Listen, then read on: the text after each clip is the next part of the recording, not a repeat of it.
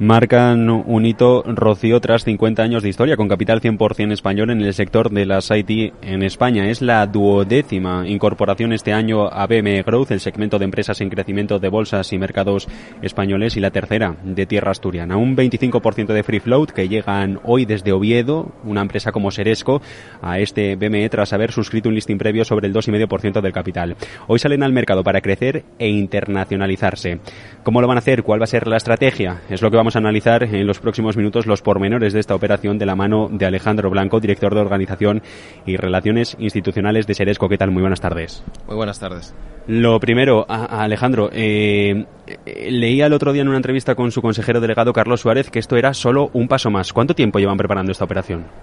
Bueno, pues realmente esta operación desde el año 2018 que se produce el cambio en el Consejo de Administración y un reenfoque de la estrategia de la compañía a largo plazo, ya era algo que estaba en el, en el itinerario del, del, Consejo de Administración, con lo cual, bueno, pues llevamos no menos de tres años planteándonos la posibilidad de salir al mercado y, y hoy por fin se hace realidad.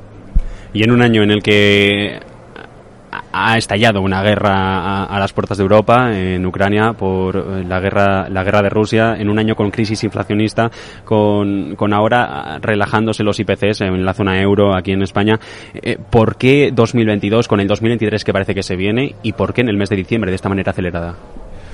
Bueno, esta compañía yo creo que ha demostrado que en sus 53 años de historia nunca ha esperado que el futuro venga, sino que siempre ha ido a buscar ese futuro y a crearlo, ¿no? Eh, bueno, es evidente que quizá no sea el, momento a nivel macro más, eh, seguramente más favorable, pero la decisión estaba tomada, la compañía ya había hecho una, una inversión por eh, salir al mercado y era un hito dentro de nuestro plan estratégico, no es un fin en sí mismo el estar aquí en el mercado eh, el hecho de que las circunstancias no sean las más favorables no quita para que esta compañía haya demostrado que en, en, esos 53 años ha sabido sortear todas las situaciones que se han producido y seguramente si echamos la vista atrás tendremos crisis bastante más crudas, eh, ya veremos la duración de esta, ¿no?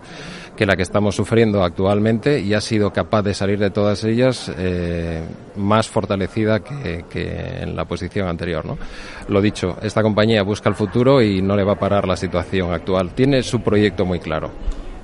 ¿Cuál es el proyecto concretamente? Para que no conozca Seresco desde dentro, es una compañía que se dedica a soluciones IT. Eh, he leído que son nóminas, catastros, sobre todo ahora es donde se están centrando, pero más allá, ¿hacia dónde van?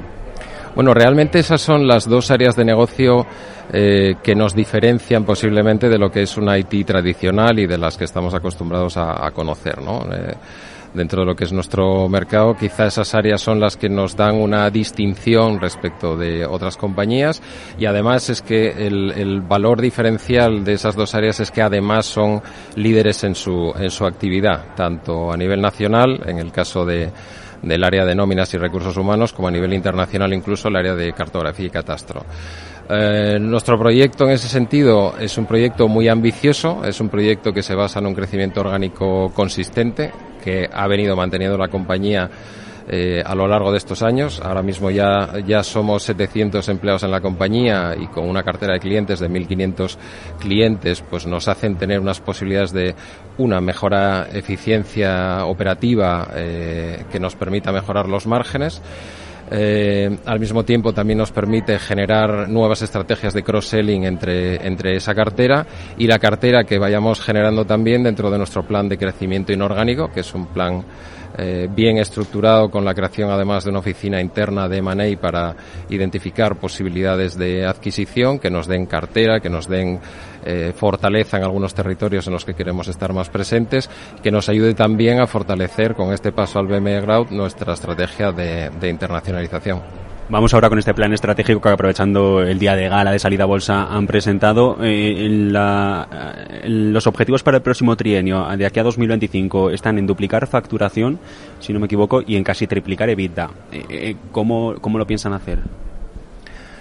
Bueno, la, internacionalización es clave dentro de ese, de ese proceso. Ahora mismo hay una presencia eh, principalmente del área cartografía y catastro en, el, en la escena internacional, con una posición sólida en, Latinoamérica, en, licitaciones internacionales. En los territorios en los que estamos presentes, además, hay un horizonte muy interesante de oportunidades con proyectos de financiación, pues en el caso de Colombia, 80 millones de, de dólares en proyectos que podemos eh, atacar en los próximos en los próximos cuatro años eh, o 70 millones de euros por ejemplo en otros territorios como puede ser eh, Perú o, o, Costa Rica no la parte internacional nos o nuestra posición y experiencia en esos mercados nos invita a hacer más internacional las otras áreas de, de la compañía en las que ahora mismo pues no tenemos una una sólida presencia internacional. Eh, bueno, eh, yo creo que ahí ya vamos a tener un factor, un factor clave de crecimiento en, esa estrategia que decías de, de, duplicar facturación y casi triplicar evita, ¿no? La parte operativa, la parte internacional y el plan de crecimiento inorgánico también nos va a ayudar, ¿no? Eh, insisto, somos, estamos siendo muy activos, tenemos en, en, en el pipeline de oportunidades de, de atacar operaciones de integración de compañías eh, bueno, yo creo que oportunidades muy importantes eh, que se van a ir sustanciando en los próximos meses. Eh, yo creo que esos son los factores fundamentales. Para estas integraciones, ¿con qué presupuesto cuentan y algún nombre propio, ya que estamos? Bueno, eh, creo que el, el, dar nombres propios no es, eh, no es eh, en este caso y, y, en la casa donde estamos seguramente algo que podamos desvelar. Vamos a ver, en, en, en, este año ya hemos adquirido una, una compañía dentro del perfil de, de, compañías que estamos analizando, que es SPW, una compañía que está dentro del, del sector de actividad de la, de la seguridad perimetral y las infraestructuras es una compañía que nos va a dar más consistencia en algunas, en algunas competencias que ya teníamos en la compañía, pero que de alguna manera estaban haciendo de forma incipiente eh, y que ahora le damos un acelerón, ahí ya vamos, insisto, a tener un vector de crecimiento claro con esa integración. Tenemos un proyecto de movilizar en los próximos tres años eh, del entorno de los 20 millones de euros para, para comprar compañías no solo nacionales, sino también internacionales. Entran hoy a BM Growth. Eh, el objetivo pasa por el continuo, interpreto, por seguir creciendo. Eh, en estas mismas está una compañía del sector, Icertis. Eh, JP Morgan hace una semana le daba una revalorización del 28%. Desde que se estrenó en bolsa ha, ganado, ha subido más de un 370 y la facturación está en los 200 millones. ¿Estos son objetivos que creen que van a poder superar ustedes? Nosotros no estamos aquí en esa competición a ver quién va a tener eh, índices de crecimiento mayores o menores. ¿no? Nosotros estamos aquí, insisto, como uno de los hitos dentro de nuestro plan estratégico.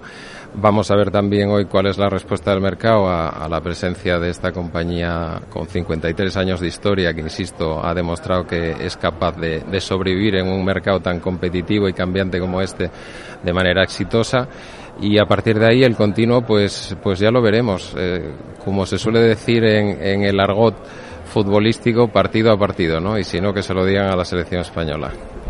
Ha salido la compañía a 3.70 en, en, este viernes, eh, a 3.70 la acción, eh, más o menos la valoración está en torno de los 35 millones de, de, euros. Ha habido, lo decíamos antes, un listing previo del 2,5. Dar cabida a fondos dentro del accionariado es una opción a la que están abiertos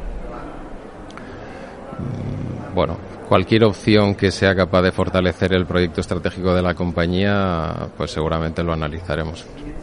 Pues con esto nos vamos a quedar. Alejandro Blanco, director de Organización y Relaciones Institucionales de Seresco. Muchas gracias por haber atendido a los micrófonos de Mercado Abierto en Capital Radio. Un saludo.